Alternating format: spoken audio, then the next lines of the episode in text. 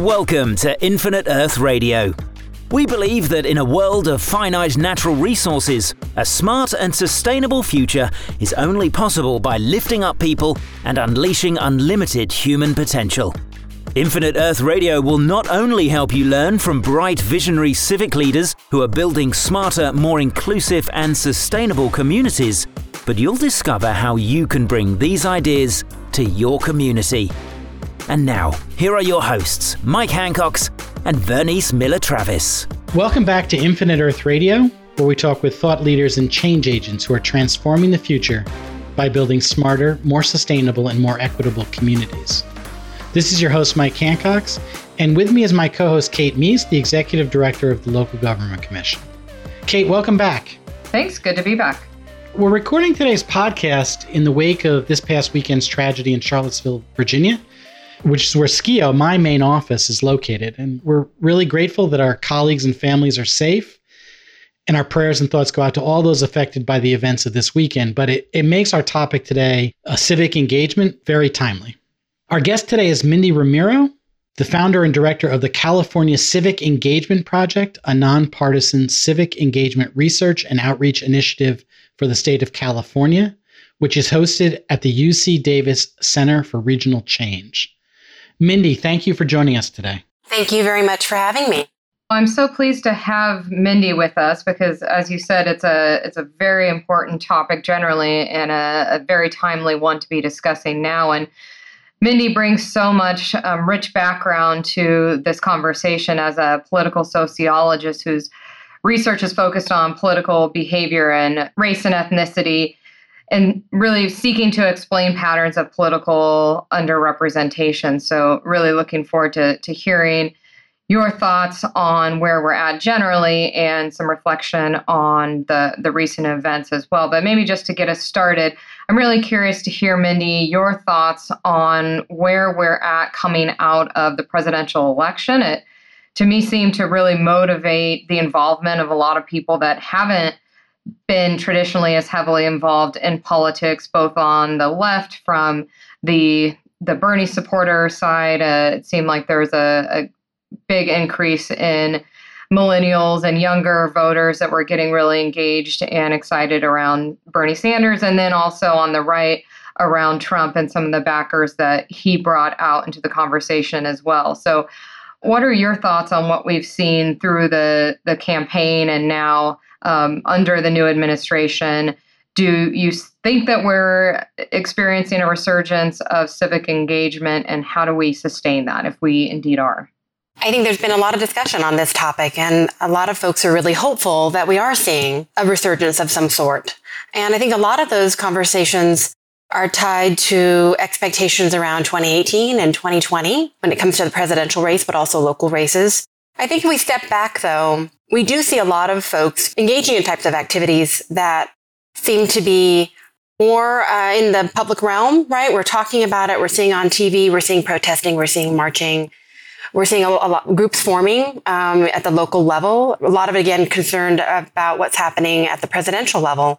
I think, though, we don't really have data to tell us how widespread this is. We see this activity. We see it getting a lot of press play. We see a lot of media. We see a lot of hope and expectation around it. But I don't want to sound like the, the negative person here, but I think we don't really know in the big picture what those numbers really look like. And I think it's important, no matter what the numbers actually look like, the fact that we're having these conversations, the fact that we are bringing more awareness to the importance of engagement, period. No matter, by the way, what side you fall on, we're seeing engagement on all ends, I think, of the political spectrum. I think when it comes to looking at our history, we know that not just in terms of voting, but in other forms of political engagement and civic engagement, that participation is low. We have some of the lowest turnout rates in the world. And if we look at some of the kind of standard measures of engagement, you know, protesting or sending money to campaigns or writing to your congressperson or joining a board or a commission or that sort of thing, participation is really low and it's really uneven across um, subgroups of the population. Those of color and those that are young participate even less. So it's going to be very difficult to change those patterns. Those are entrenched and those are really unfortunately tied to the, our history in the United States. And so Hopefully, we are seeing a resurgence in terms of real numbers. I think this, no matter what, though, is an, a time and an opportunity to increase the numbers, period. So, whatever the numbers are right now, we have people talking about the importance of getting engaged. I think we can build on that. We can educate, we can inform, we can rally, we can talk to our young people. Um, we can turn whatever numbers are actually happening into something that's even more significant. But the key to that is that we don't rest, so to speak, on what we're seeing now. The assumption that we're there, that there is this resurgence, that there is so much activity that's happening might lead us to not fully take advantage of that, right? We need not to be okay with that. We need to say that's not enough. And we need to continue to push for more engagement and more representative engagement. So hopefully that answers your question. It does. And I'm wondering, as we think about how to not rest, as you said, and how to build on the engagement that we are seeing. One of the things that, especially working with local governments and in communities across the state and the nation, I've been struck by the fact that there's been so much engagement, as you said, um, a lot of it as a result of what's playing out at the national level. But it's interesting to me to see that we that doesn't necessarily translate into increased engagement at the local level, where a lot of these same discussions happen around public health and healthcare and even immigration policy, housing, infrastructure investments. These conversations happen at the local level in a way that for many people can be more tangible. And I'm wondering if you see an opportunity to translate that momentum locally and if perhaps that is part of the key to how we get some of these groups that have traditionally been less engaged, more engaged um, in the civic process? I would say that the local level is absolutely critical. Much of what we're seeing now, as it, as it is focused, um, not all of it, but as, as it is much of it focused at the national level, is also still very remote to a lot of people. There is just a, a huge segment of the population that probably will never really feel very connected. They may get upset, they may be interested, they may watch the news, but it's difficult for them to understand how their daily lives, right, and the lives of their families and their communities is connected to even the presidency. It is very much, right? Or who runs Congress. And so that does seem remote and distant and maybe an insurmountable hill to climb for many people. But at the local, that's where you can make the case, right? To people that if they're worried about how their family is doing, right? Their economic well being, the quality of their water, um, as you said, affordable housing. These decisions are made, are influenced by the federal level, certainly at the state level, but very much at the local level. And you can create that narrative to really show people what that connection is and how voting, participating, um, having a voice, speaking up at the local level can actually have a real, tangible, visible, immediate effect in people's everyday lives. So I think the locals always has been absolutely critical. And now, probably even more than ever, we want to make sure that that doesn't get lost because as people may be upset or happy about what they see happening in this country, they may still wonder how can I connect at the federal level. But you can, you can, we can tap that interest and concern or attention even that people are, are paying and move it right to the local level and maybe actually help people to take action that might not have normally actually tangibly gotten involved if they didn't have local pathways to do that. Thinking about creating local pathways, uh, one of the challenges that we've seen is that in many communities, the local policymakers aren't necessarily reflective of the demographics of the communities they serve. So I'm wondering if you see that as part of the challenge in building trust with those communities and, and really establishing a foundation for broader engagement and partnership in improving communities and addressing existing challenges. It is. I think um, when we think about our local elected officials and policymakers representing us, first and foremost, if you're elected, it doesn't really matter, right? Once you've once you've been elected, it's not about who voted for you. It's you are actually responsible for uh, paying attention to the needs and wants and desires of all the people that are in your district, all the people that you formally represent, all of your constituents, whether they voted for you or not. At the same time, we know that there are barriers and, and not every uh, elected official can or does pay attention to everybody in their district. On the flip side, though, for residents of a district, particularly in a diverse state like this, there are many, many communities that have been historically marginalized and who feel disconnected from the local political process, political process period, but particularly the local political process, that um, haven't seen elected officials um, in their communities, don't see elected officials that um, appear to represent them. And again, you don't have to be of the same race or background, right, to actually formally represent someone. But if you're in a community of color, a marginalized community, having folks that share your background does say something to community members. It says that these folks know where I came from, understand the needs and uh, concerns of my community. Local, local, right? Community representation really, really matters. And I think one of the reasons why we don't see as much participation from communities of color and low income communities in our state is because the local and state and beyond, but the, the political process around them hasn't always included them, has not reached out to them. Everybody has to have outreach, right, to, to be mobilized. And for some communities, maybe even just the opposite, they've actually felt ex- excluded and not welcomed and maybe even deliberately not pursued.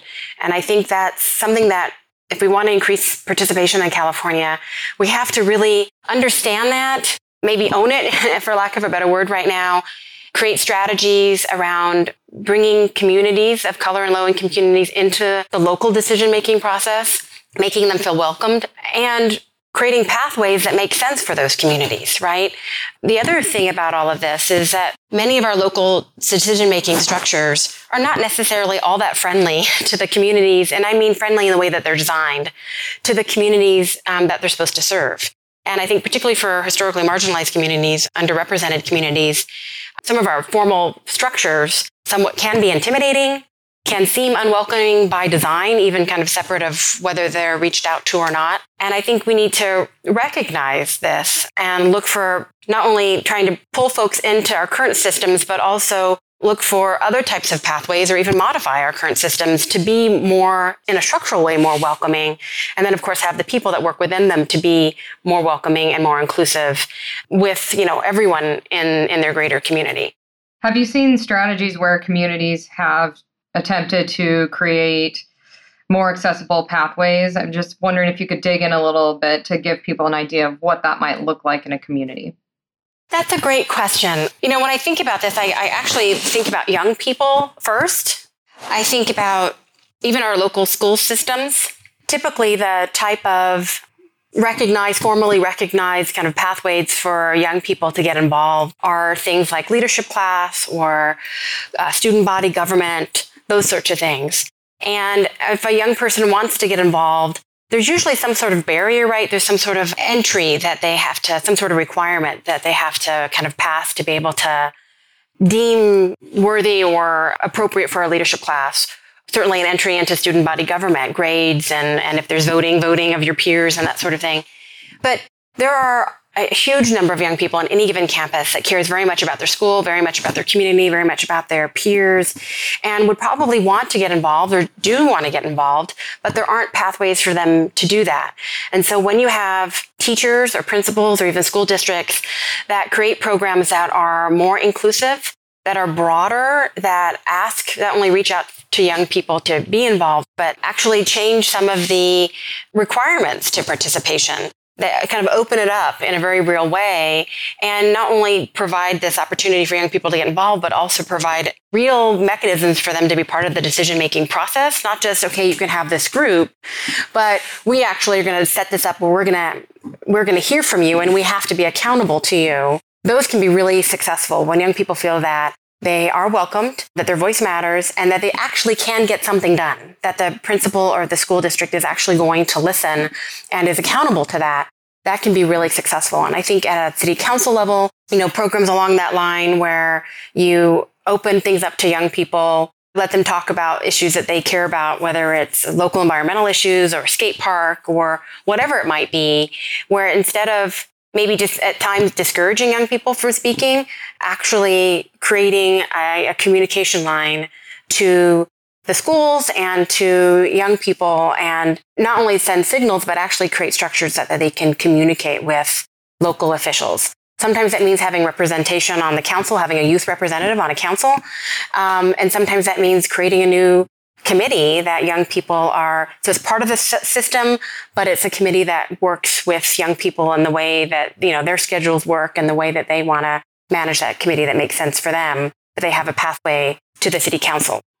The bottom line is talking to communities, whatever groups you're, you're wanting to reach out to, not make assumptions about what makes sense for them, opening the process up to bend to communities um, in terms of what they need, what works for them, as opposed to what often happens is asking communities, right, to bend towards the, the structure that's already in place. And then having real mechanisms for accountability, because you can welcome a community in, and then if there isn't anything that's actually going to, the community perceives is going to happen or come from that, if they feel like it's just a tokenism thing or a check the box thing, um, that can make it much harder, right, to continue that, but also to, to do other kinds of programs like that. So if you can show accountability and track success, um, that also helps build trust. And I think probably underlying all of this is really trust.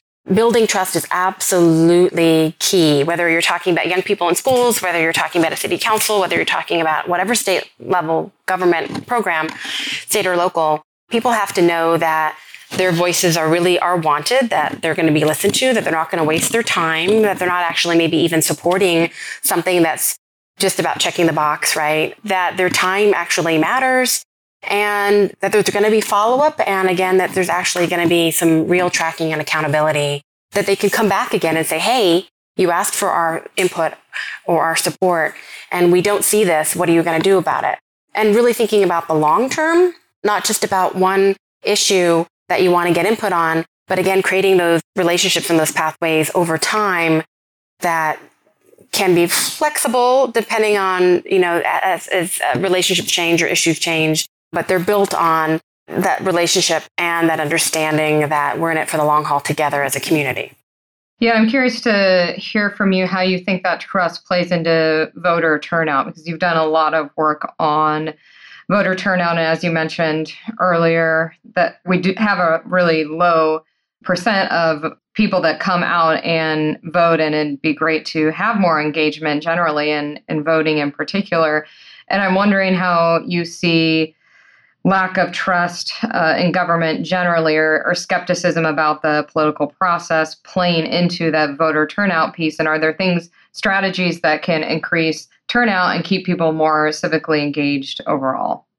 Yeah and i think trust is vitally important um, not just in terms of turnout but just to be clear thinking about going forward with all the issues that are at hand right now, um, I'll get back to your voting, the voting component of your question in a moment, if you'll indulge me.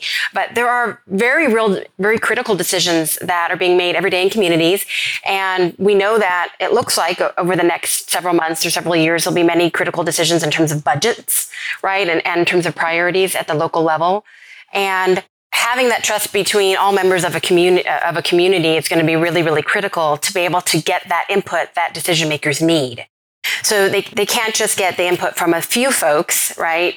Not only do they not have a full spectrum of data, right, and, and information from their community, but also the decisions that are made are not going to be viewed as legitimate if they don't or haven't evolved from um, an inclusive community engagement process. And trust is going to be absolutely critical. Trust in the process, so the out, that the outcomes right were a product of everyone, but also trust to get all the right folks at the table, right? To get everyone at the table is going to be critical. When it comes to voting, this is an area that we've probably have the most data when it comes to trust. And there's an understanding that probably over the last several decades that people's trust in just institutions, period, our government and our elected officials has declined. We think we're in a period that is particularly notable in terms of that decline. And we know that institutions, period, people are having um, difficulty in, um, in trusting and seeing as legitimate, particularly our young people. And when it comes to voting, we know that people need to feel that their vote matters. One of the biggest factors in a, in a turnout is if we have competitive elections, right? But also if people feel like they're, they're voting for something, that they believe in the fact that a candidate or set of candidates or set of issues is actually going to be in their best interest. And I think right now we have a, a lot of people across the board, uh, across you know backgrounds and racial and ethnic groups and and even age that are having a hard time seeing our government as a place that is actually representing their needs and their interests. They see a lot of big money. You may not know a lot of the details about what's happening around campaigns, but people aren't dumb. They, they see money involved in campaigns to a big degree. And I think that has been a big factor in trust and people wanting to kind of be a part of a system. And so oftentimes people will say, I'm not going to vote because it doesn't matter because either one of those two candidates or, any, or any of those issues, in the end, it doesn't matter what I think or feel. The cards are already stacked against me, whatever the exact thinking might be. But I think generally we have a real lack of, of trust and buy-in in our, particularly our electoral system. And I think it's a, it is a factor in turnout to some degree. It's hard to differentiate, you know, in terms of data, how that plays in, but we do hear it a lot from voters. People might maybe on a survey first say that they just didn't have time, but if you dig down a little deeper, maybe they would have had time if they had faith and, believed that their vote actually mattered.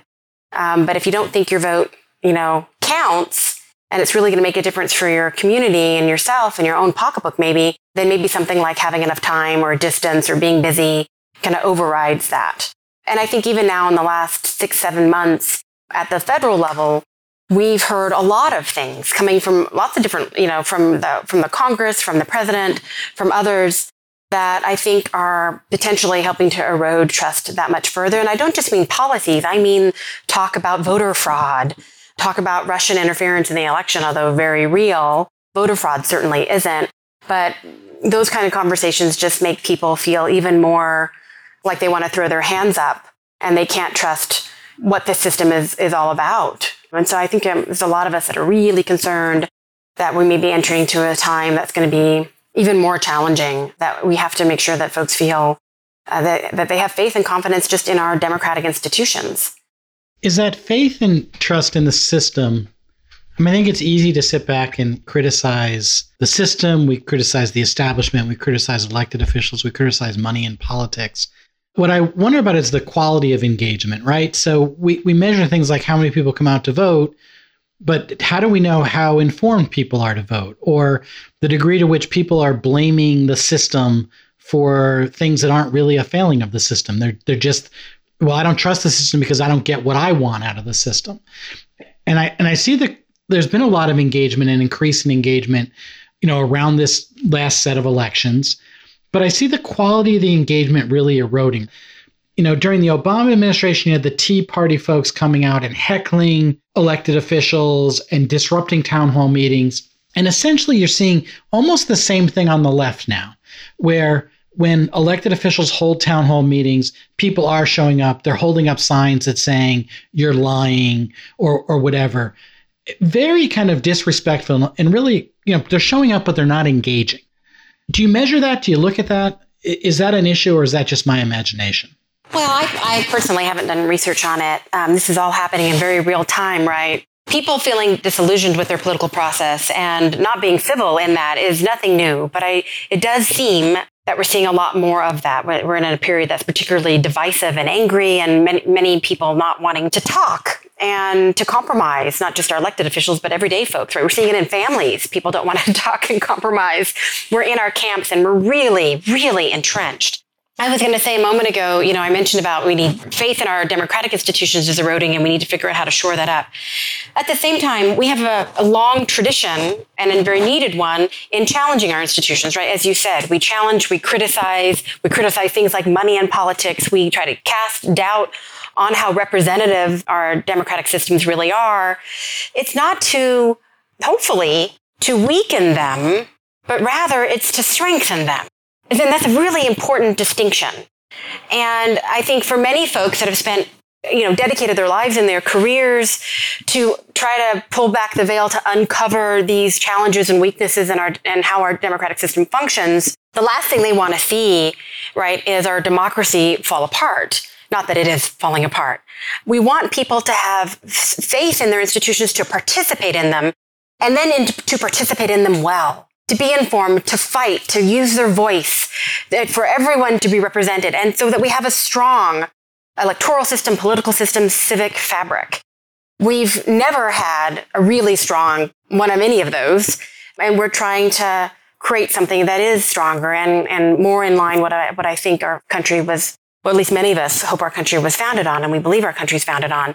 So I think that's an important distinction. It's to fight for a better system, not fight to tear it down. And we're at a, at a tricky place right now that we have to shore up in many ways who we are as a nation and to and hopefully have people really commit and hold on to that and believe in it at the same time they believe in those stronger principles but they may still doubt our president or our congress or their local political representative they may doubt whether their vote really matters in the big scheme of things but hopefully hopefully they believe in the system and want to fight to make it better i hope that's a distinction that that is clear in our conversation today having a more inclusive participation of everyone in the community is absolutely critical to not only good decisions by local elected officials and policymakers, but it helps bring that trust and that belief. There are people in our country, though, that when they see conversations around